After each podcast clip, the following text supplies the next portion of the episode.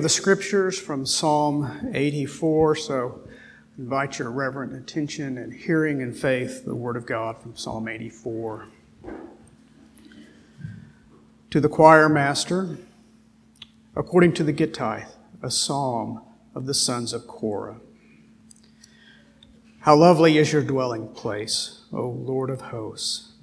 My soul longs, yes, faints, for the courts of the Lord. My heart and flesh sing for joy to the living God. Even the sparrow finds a home, and the swallow a nest for herself, where she may lay her young at your altars, O Lord of hosts, my King and my God. Blessed are those who dwell in your house, ever singing your praise. Selah. Blessed are those whose strength is in you in whose heart are the highways to Zion. As they go through the valley of Baca, they make it a place of springs. The early rain also covers it with pools. They go from strength to strength. Each one appears before God in Zion. O Lord God of hosts, hear my prayer. Give ear, O God of Jacob, Selah. Behold our shield, O God Look on the face of your anointed. For a day in your courts is better than a thousand elsewhere. I would rather be a doorkeeper in the house of my God than dwell in the tents of wickedness. For the Lord God is a sun and a shield. The Lord bestows favor and honor. No good thing does he withhold from those who walk uprightly. O Lord of hosts, blessed is the one who trusts in you. Uh, there is an uh, old uh, saw that essentially states that absence makes uh, the heart grow fonder. Uh, and we, we see just that aphorism here uh, in Psalm 84. because he longs to see God in time. And for all of us uh, as well uh, who long to see God in eternity, this psalm uh, was penned. It's a psalm essentially about a pilgrimage, a journey uh, to recover uh, the loss of the presence of God. Uh, and, of course, correspondingly, service to God.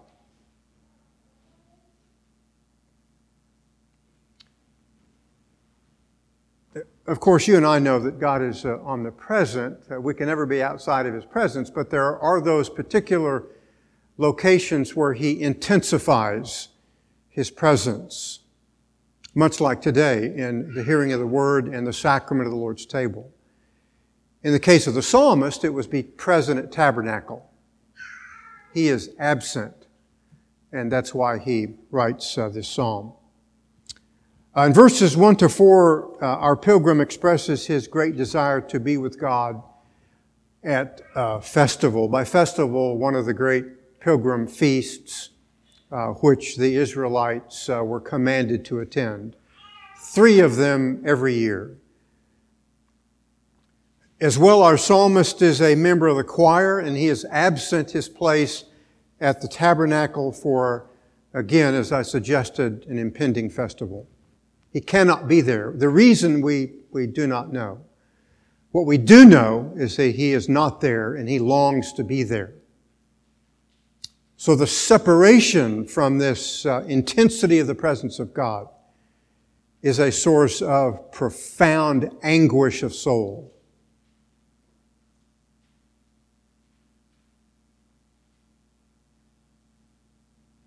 Really, it has application in our own lives when we're vacant the place where God shows up in word and in sacrament. Our anguish should parallel uh, the sadness of uh, the psalmist. Uh, it grips him. And he writes uh, in, in verse uh, really verse 1 in the Hebrew Bible, uh,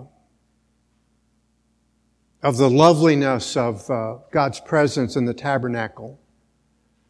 Uh, and the sense of the loveliness is that uh, he can't be there, but his beloved is there. And so it sparks again this uh, profound anguish of his soul. Oh, to be there, he is really saying.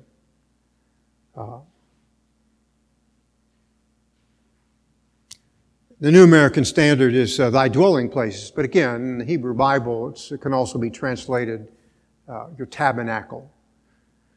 Uh, in the tabernacle, God intensifies his presence. He has a geographic place where his people are commanded to uh, meet with him. And the psalmist cannot be there and uh, his, his heart is uh, gripped with, uh, with sadness. Absence makes the heart grow fonder. And that, that really is something of the essence of our psalm.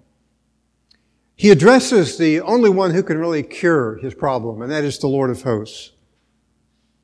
Uh, it's interesting, uh, this uh, acclamation of God, Lord of hosts, is used four times in this uh, very short psalm. In fact, it begins the psalm and it ends the psalm.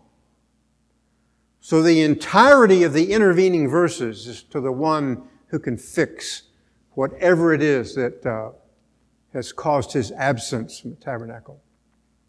That theology defines him. Theology should define us, who God is, Lord of hosts. Uh, it's really the reminder for us that God is the supreme commander of everything. Uh, it suggests to me that our choir member perhaps is in harm's way. So he calls upon the supreme commander to help him. His sense of loss is emotional and powerful. Uh, and we see it again uh, in his uh, uh, acclamation of uh, the loveliness of the tabernacle. Uh, this is used in Psalm 45, uh, uh, which was a song of love, celebrating the marriage of the king. He's writing about his love. He's writing about really his beloved, the one whom he will take as his wife. that, that emotion here is part of our psalmist. It's easy to gloss over that. Uh, think, you know, for those of you, for example, who, uh, who have a spouse, uh, who are married, uh, that day, whenever it was, a day of profound emotion, uh, a day of profound joy. Our psalmist does not have that. And he is writing of his sadness at the loss the geographic location, in our case, really the church, defining, in the words of the emotion of the psalmist, what it means to be absent. Uh,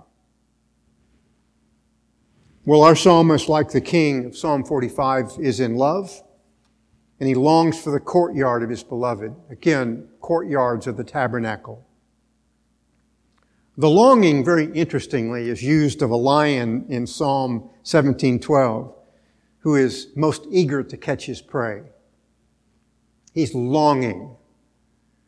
Uh, occasionally, uh, I go with my, uh, my wife uh, walking the dog. I'm not so sure that he's not walking us, but uh, in my neighborhood, there are just a cajillion rabbits and squirrels. And uh, dog is a hunting dog. He, he begins on point and then he begins to, uh, uh, to uh, try to engage the prey. And he longs to catch that rabbit. I'm not so sure what he'd do with it, but I have my deep suspicions. Uh, that's the longing of the psalmist. Uh, he is fixed upon the place uh, where he is unable to be. So he cries out. He says, I, I cry out. Uh, he, in the New American Standard, I yearn for the courts of the Lord. He cries out. Uh, you can sense the emotion. Perhaps there's been times in your life where you hear some bad news and you cry out because of what that news means. That's what our psalmist is doing. A profound, uh, gripping emotion that uh, exhausts him.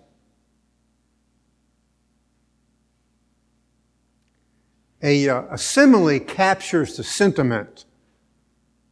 Uh, if you look at verse 3, a bird has found a house and the swallow a nest for herself where she may lay her young. A bird has a nest that is its natural habitat, that it repeatedly returns to, particularly if there are young that are there. Uh, the mother builds the nest and uh, lays her eggs, and they are birds, and uh, she repeatedly returns to that nest.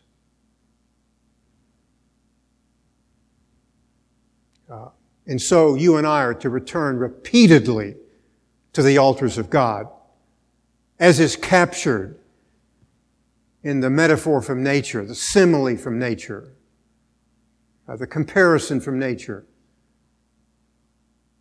I mean, we've all seen the nature stories of the, the bird, the, the penguin, or whatever, lovingly caring for its, uh, the egg or its, its young, protecting, ready to die, uh, putting itself in the way of danger.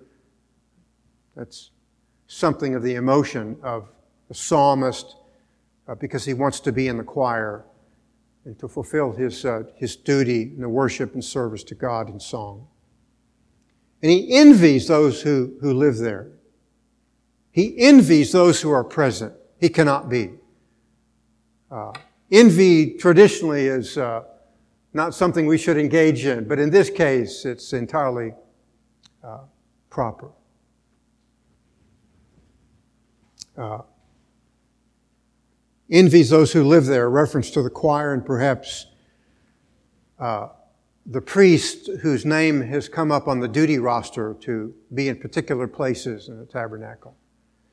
And so they are there in a permanent sense, uh, even though it's temporary.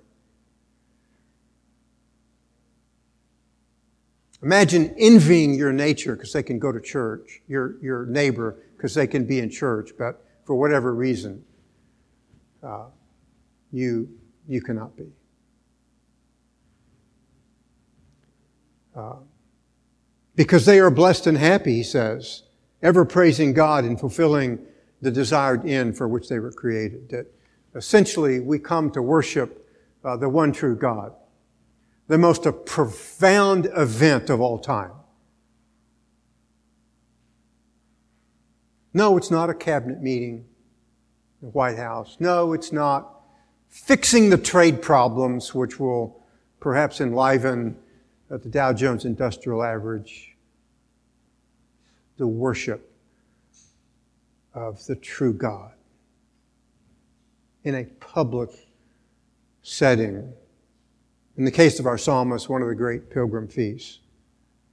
Uh, he, is, uh, he is focused, he is determined. Uh, reminded of Psalm 42 1, it's the deer pants for the water brooks. The psalmist says, So my soul pant for thee. As if uh, the worship of God is like water for a thirsty soul, the essence of life.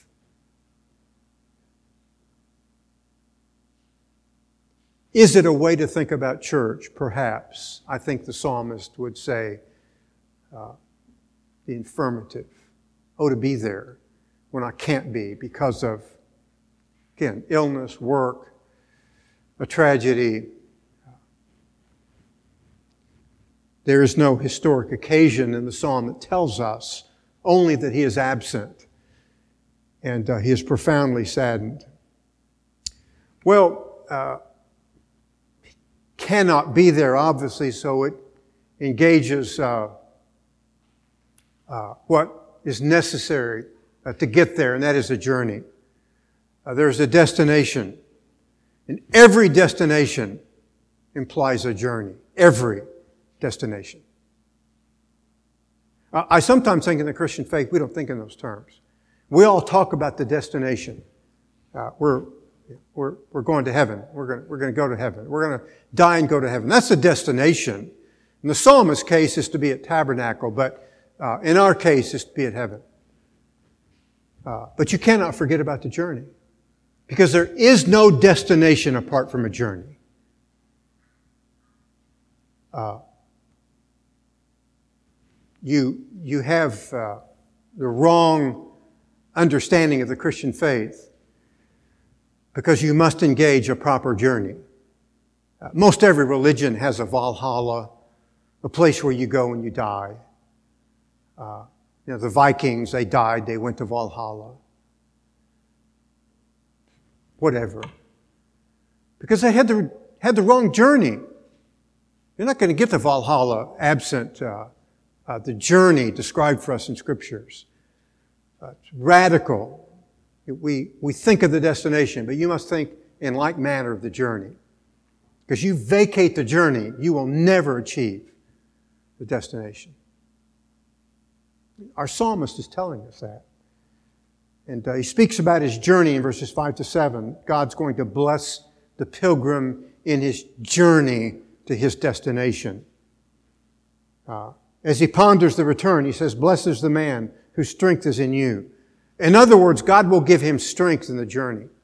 Sometimes journeys are very, very arduous, troublesome times, imply difficulty. Uh, uh, the Christian journey, it implies persecution and suffering. But God is the strength. Uh, the word uh, strength is derived from that of a stronghold or fortress that God is impregnable and invincible. It is almost as if the impregnable fortress that God is is following him in a mobile sense in his journey. Generally, fortresses are not mobile, they're fixed, but uh, God is uh, movable, uh, following his psalmist in the journey. And the, the, psalmist is pledging that God is his strength in whatever difficulty uh, he is confronting. Uh, and then in a very profound, uh, profound way, he describes the journey for, uh, for you and me as Christians. Uh, if you look at verse 5, in whose heart are the highways to Zion.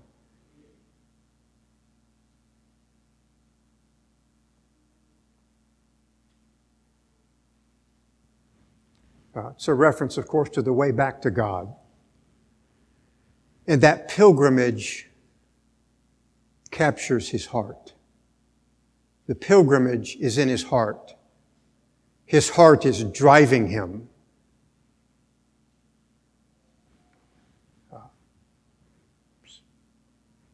It means that he's not going to forsake the journey. He's not going to give up because uh, the highway is in his heart. And that's what's driving him. And his heart wishes to be at the place of worship, uh, where God tells him to be. For whatever reason he's absent, uh, the highways are driving him to press onward to the journey. Because the pilgrimage captures his heart. Heaven captures all of our hearts. What about the pilgrimage? What about the journey? It has the psalmist, should have us it should own us. Uh, I know that the destination does.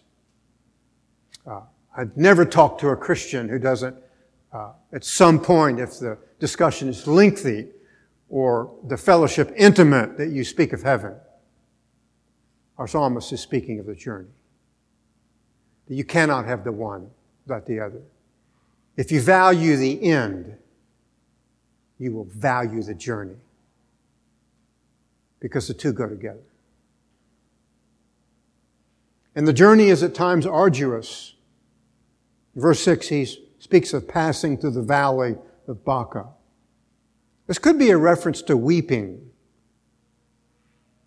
On occasion, we shed tears uh, because the journey is difficult. Uh, I certainly remind our young people uh, I remind you because uh, it's, it is not an easy journey to be a Christian. Uh, and you will shed your tears. Uh, if you don't, I would suspect you're on the wrong, you're on the wrong path. Simply the nature of it. Our Savior tells us this in an exemplary way in his own sufferings.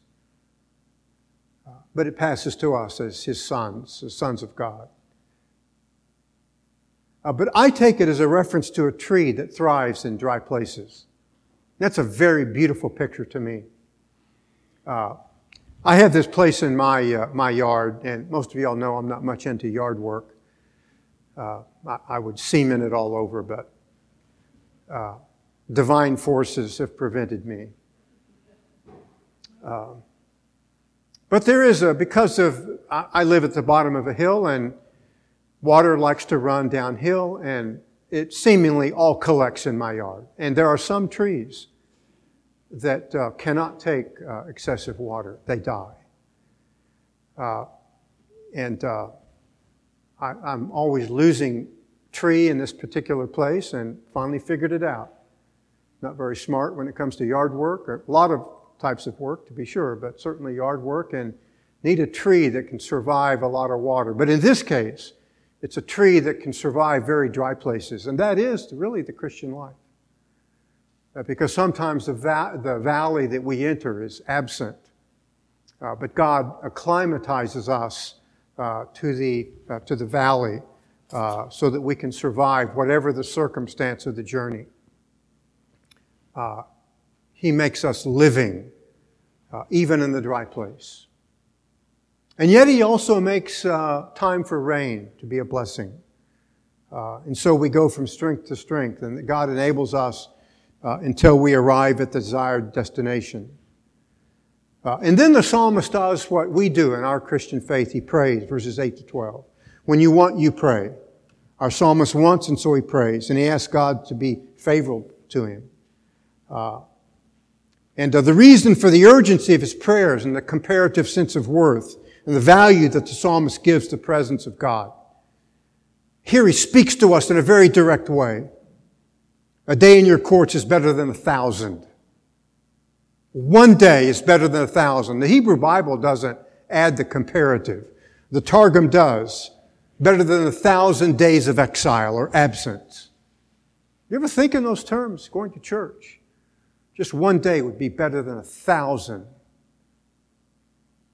He's therefore excluding the relative goodness of every other day when compared to the one day in the presence of God. Incredible.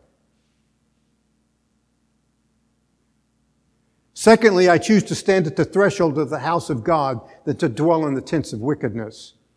Uh, the threshold, the place of entry. He says it's better to be at the threshold than to be in the tents of wickedness. Even if you can't cross the threshold, it would be better than to dwell in the tents of wickedness. God's tent is so much better, for the way of the wicked will perish. And God will bless his prayer with favor and glory. He will not withhold him what he needs. Uh, and he closes with a blessing of the man who trusts in God in the, in the journey. That every day of the journey is a day of trust. You, you, you cannot ever, you will never graduate where you can vacate trust in your life from looking to the Lord. Uh, there, is, there is an ecclesiology here, I'm convinced. Because of the interplay between tabernacle and the localization of the presence of God in word and in sacrament. Absence should make the heart grow fonder. But it's just as important to recognize that uh, the journey, the journey is, is important to the destination. Uh, you cannot have one without the other. If you value the destination, and I know you do, then you will profoundly value the journeying to get there. And never kid yourself. Or let others kid you that you can have the destination and vacate the journey. It will not be so. I'm not unmindful that there are rare exceptions to that end in Scripture. Uh, but the norm is Psalm 84. Our, our psalm is also an eschatology and, and a sense of psychology. Uh, oh, for the day to be in heaven. Uh, we desire heaven and glory. Our hearts yearn for the day in which sin and its effects are eradicated and we are ushered into eternity. Uh, No greater illustration of this than the apostle Paul. I press on towards the goal of the upward call of God in Jesus Christ. He's forgetting the past and striving to be in heaven. It's because of who is there, Christ, and what is there, glory unimaginable. And Paul would give up all his days for that one day of resurrection and presence. He tells us that. For me to live is Christ, but to die is gain. Death is incredible gain for the Christian. Oh, to be there. But being there engages the journeying there. And that is Psalm 84 for us. When Ephraim McBriar, one of the great Scottish Covenanters, was sentenced to death for his faith, uh, he said, uh, Now I begin my intercourse with God. Farewell, world and all of its delights. Welcome, sweet Lord Jesus. Welcome, glory. Welcome, death. Yeah. He had the destination because he, he journeyed according to Psalm 84. And that pilgrimage uh, is radically important. If the destination owns us, then the journey must own us as well. And this morning we are reminded of, uh, of the majesty of, uh, of the journey that we entered dry seasons in our life. Uh, and yet, uh, God is, uh, God is present, and in our case this morning in the sacrament of the Lord's table. That there is an intensity of the presence of God, the spiritual presence in the sacraments. Not, uh, not in uh, a real sense, but in a mystical sense by faith as we apprehend the benefits and the death and resurrection of our Savior. Uh, Paul, uh, referencing the sacrament, uses the word uh, fellowship. Uh, we, we fellowship with Christ. Uh, he is in heaven, but his Spirit is present. And we fellowship with him in the power of the Spirit. Uh, and so that in and of itself is a driving force uh, to be in the place where the Lord God localizes his presence. Uh, think about it in terms of Psalm 84. Uh, the profound sense of loss expressed by the psalmist because he can't be there. The profound sense of loss that you and I ought to experience when we cannot be there to fellowship with the Spirit in a way that He has so defined is incredibly important in the hearing of the Word and then in our church, the sacrament of the Lord's table, where we fellowship with the living Spirit of Jesus Christ. A biblical warrant for uh, this event is, uh, while there are many, I will only, only look at one Gospel of John. Uh, captured in the metaphorical language of eating. And, and the language of John chapter 6 is very loud language. It, it, it's like the messy, loud language of an infant uh, trying to cram it all in with great gusto. And so it should be for us. Uh, John chapter 6, verses 53 to 58. The previous text, the Lord has told us that He is, he is the manna which has come down out of heaven. The allusion there, of course, uh, radically to the Old Testament, the Exodus. They were moving, they were hungry, and God gave them bread. Without bread, they would have perished. Without the sacrament, spiritually, we will begin to wither and dry up. We, we will not perish. But at some point, the journeying will engage us if we truly belong to the destination. Jesus therefore said to them, Truly, truly, I say to you, unless you eat the flesh of the Son of Man and drink his blood, you have no life in yourself. Now, obviously, for us, it's, it's a faith event. There is nothing at all of intrinsic value to the bread and the wine. The value comes in faith and apprehending of, uh, of what Jesus tells us it symbolizes in fellowshipping with Him. He who eats my flesh and drinks my blood has eternal life, and I will raise him up on the last day. For my flesh is true food, and my blood is true drink. And he who eats my flesh and drinks my blood abides in me, and I in him. As the living Father sent me, I live because of the Father. As he who eats me, he also shall live because of me. This is the bread which came down out of heaven, not as the fathers ate and died. He who eats this bread shall live forever. In other words, the manna in the wilderness has its ultimate, true, greater, intense fulfillment in apprehending by faith the benefits of Jesus Christ, symbolized for us this morning in the bread and the wine.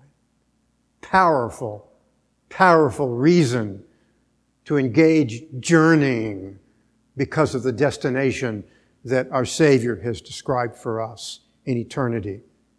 The destination of living forever, but the journeying of eating and drinking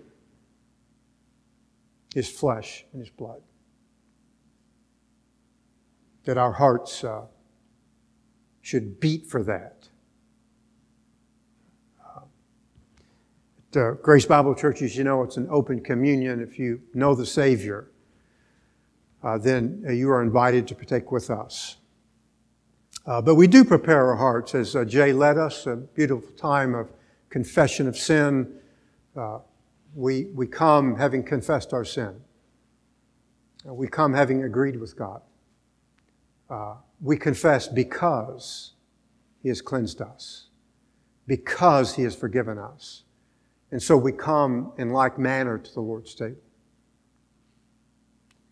as, uh, as I break the bread, I, I, I, ask you to, in the silence of your own heart, to uh, give thanks that on this day you are journeying and the living Savior has come to meet you by His Spirit. Uh, spiritually, we are all hungry. Uh, we're in that valley, the valley of Baca, and yet God comes uh, to meet us at the point of our every need and uh, to remind us of His goodness. Remind us that He is with us in the journey. The impregnable, invincible fortress is with us. If you need to get something right with God, uh, be about it. If not, just simply let the elements pass you by. Because we must uh, discern the body of the Lord properly. Uh, but, but at some point, uh, as the bread is being passed, uh, uh give thanks. Uh, because you deserve none of the grace of the Lord Jesus. but because of his love for you, he, he gives you his grace in a totally undeserving way. You must reckon that. There was nothing intrinsically within you or about you uh, that caused him to come uh, but the will of his Father in heaven, who chose us before the foundation of the world. Incredible love that you should give thanks for, that we should revel over. Uh, because in all of our brokenness, sadness, the things that are wrong, uh, the, the incredible love of the fortress of God has come upon us in sovereign grace.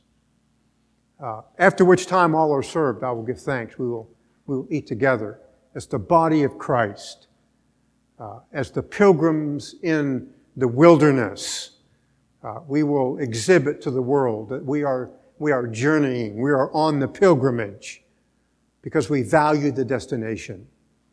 And uh, may, may God in His uh, grace uh, bless uh, each of us as we, uh, as we eat, apprehending uh, all that the body of Christ uh, is to us.